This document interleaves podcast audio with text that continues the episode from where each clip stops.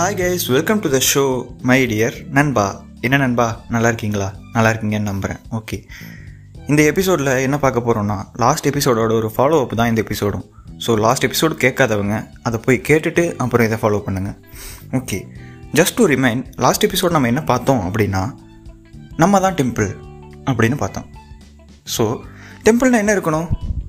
God தான் இருக்கணும். So அதை பற்றி தான் இன்றைக்கி பார்க்க போகிறோம் ஸோ காட் இன் யூ இதுதான் டாபிக் வாங்க ஷோ ஃபுல்லாக பார்ப்போம்.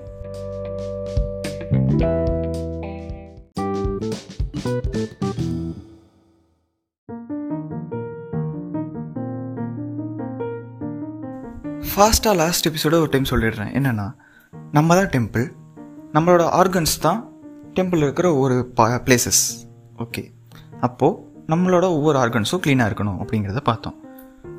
இந்த எபிசோடில் நமக்குள்ளே காட் இருக்குது அப்படிங்கிறத பற்றி தான் பார்க்க போகிறோம் காட்னா நம்ம எந்திரிச்சு போய் சாமி ஆடுறது அந்த மாதிரியெல்லாம் எதுவும் இல்லை. நம்மக்கிட்ட காட் கேரக்டர்ஸ் எப்படி வருது? நம்ம டெம்பிள்னு சொல்லியாச்சு.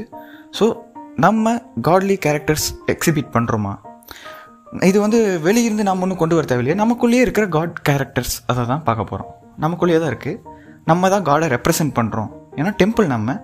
நமக்குள்ளே காட் இருக்கார். அதை நம்ம எப்படி ரெப்ரசன்ட் பண்ணுறோம் அப்படிங்கிறத பற்றி தான் இந்த பார்க்க போகிறோம் ஸோ இதை வந்து நான் உங்களுக்கு ஒரு ஸ்டோரி மூலிமா ஈஸியாக சொல்லலாம்னு நினைக்கிறேன். இந்த ஸ்டோரியை வந்து நான் என் ஸ்கூல் ப்ரேயரில் கேட்டிருக்கேன். ஓகே இந்த ஸ்டோரி எனக்கு ரொம்ப பிடிச்சது. நிறையா பேர் இந்த ஸ்டோரி கேட்டிருக்கலாம். கேட்டவங்க இந்த ஸ்டோரி ஒரு ரிமைண்டர் எடுத்துக்கோங்க. இது புதுசாக கேட்குறவங்க கண்டிப்பாக இது உங்களுக்கு யூஸ்ஃபுல்லாக இருக்கும். ஓகே ஸ்டோரி என்னென்னா ஒரு அழகான கிராமம். ஓகே இந்த அழகான கிராமத்தோரத்தில் ஒரு ரிவர் போகுது. அந்த கிராமத்தில் ஒரு டெம்பிளும் இருக்குது இப்படி இருக்கிறப்போ ஒரு மழைக்காலம். மழை வந்து அந்த ரிவர் வந்து ஓவர்ஃப்ளோ ஆயிடுது. ஏன்னா பயங்கர மழை ஓவர்ஃப்ளோ ஆயிடுது. ஸோ வெள்ளம் என்ன பண்ணும்? கிராமத்துக்குள்ளே வரும் இல்லையா? அந்த மாதிரி கிராமத்துக்குள்ளே வருது. இப்படி இருக்கப்போ கிராமத்து மக்கள் எல்லாம் என்ன பண்ணுறாங்க நம்ம வெக்கேட் பண்ணிட்டு போயிடலாம். அப்போ தான் நம்ம பிழைக்க முடியும் அப்படின்னு சொல்லிட்டு எல்லாரும் வெக்கேட் பண்ணிட்டு போகிறாங்க அப்படி இருக்கிறப்போ என்ன ஆகுதுன்னா இந்த கோவில் பூசாரி இருக்கார் இல்லையா? அவர் வந்து வரமாட்டேங்கிறாருன்னு சொல்லிட்டு ஒருத்தன் ஓடுறான்.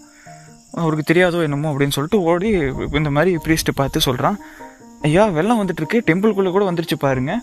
வாங்க நம்ம வெக்கேட் பண்ணிட்டு போயிடலாம் அப்படின்னு சொல்கிறான் உடனே அந்த ப்ரீஸ்ட் வந்துட்டு சொல்கிறாரு நான் வெளியே வரதா? எனக்கு என் கடவுள் இருக்காரு. நான் டெய்லியும் பூஜை பண்ணுறேன் என் கடவுள் வந்து டெய்லியும் பிரார்த்திக்கிறேன். ஸோ என் கடவுள் என்னை காப்பாற்றுவார் நீ சாதாரண நாத்திகன் நீ வந்து கடவுள் பக்தி இருக்கிற என்ன வந்து வான் பண்ணுறியா அப்படின்னு சொல்கிறாரு உடனே அவர் வந்துட்டு ஓடிடுறாரு. அவர் உயிரை காப்பாற்றிக்கணும்னு சொல்லிட்டு சொல்ல வந்தவன் ஓடிடுறாரு. சரி இப்படி இருக்கிறப்போ வெள்ளம் வந்து டெம்பிள்குள்ளே அதிகமாக வர ஆரம்பிக்குது. இடுப்பு மட்ட அளவுக்கு வந்துடுது அந்த பிரீஸ்ட் என்ன பண்ணுறாரு ஒரு பெஞ்ச் மேலே ஏறி நின்றுக்கிறாரு இப்படி இருக்கப்போ ஒருத்தன் போட்டில் வரான். இந்த ப்ரீஸ்ட் வேறு வர மாட்டேங்கிறாருன்னு சொல்லிட்டு கூப்பிட்டு போகலான்ட்டு வரான். போட்டில் வந்து ஐயா வாங்க போகலாம் வெள்ளம் அதிகமாக வருது.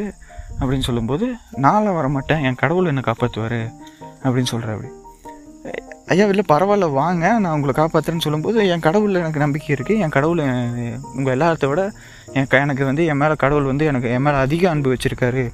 ஸோ எனக்கு எந்த மனுஷனும் உதவி தேவையில்லை அப்படிங்கிறாரு. சரி அப்படின்னு சொல்லிட்டு அவரும் போயிடுறாரு. இப்போ வெள்ளம் அதிகமாகி டெம்பிளையே மூடுற அளவுக்கு வந்துருச்சு.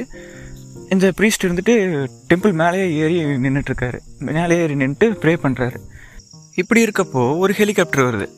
ஹெலிகாப்டர் வந்து ரோப்பு போட்டு ஐயா வாங்க. வெள்ளம் ரொம்ப மூழ்க போகுது. ஸோ பிழைக்கிறது கஷ்டம். நீங்கள் வந்துடுங்க அப்படிங்க சொல்லுறாங்க அப்படி சொல்லும்போது அவர் சொல்கிறாரு என் கடவுள் வந்து உங்கள் எல்லாத்தோட பெரியவர்.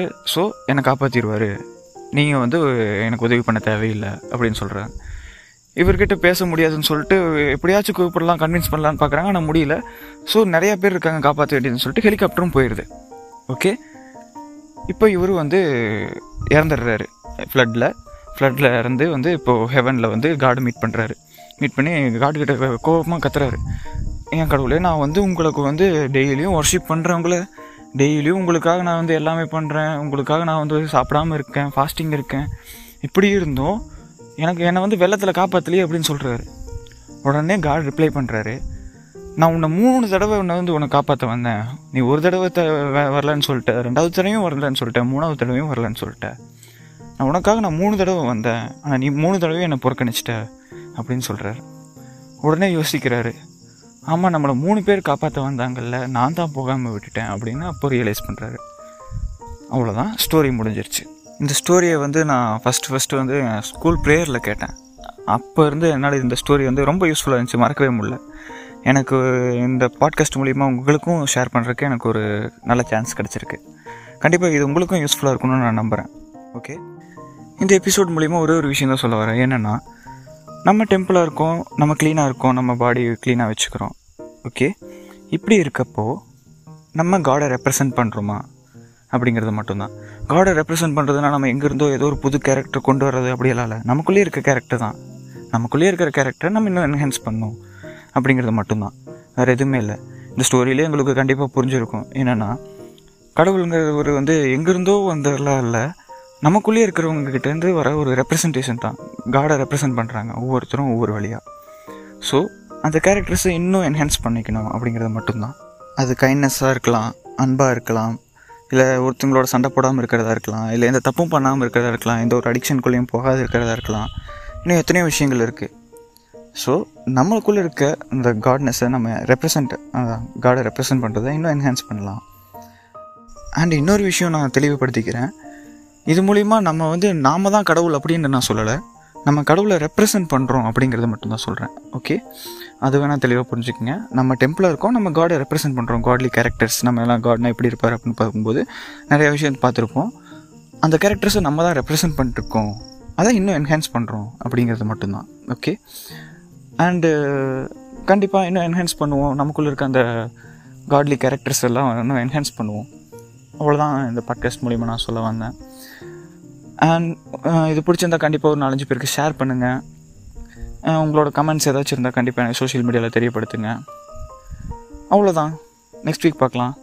அண்ட் உங்களுக்கு ஏதோ ஒரு டாப்பிக்கில் சஜஷன் இருந்தால் கண்டிப்பாக எனக்கு சொல்லுங்கள் நம்ம பேசுவோம்.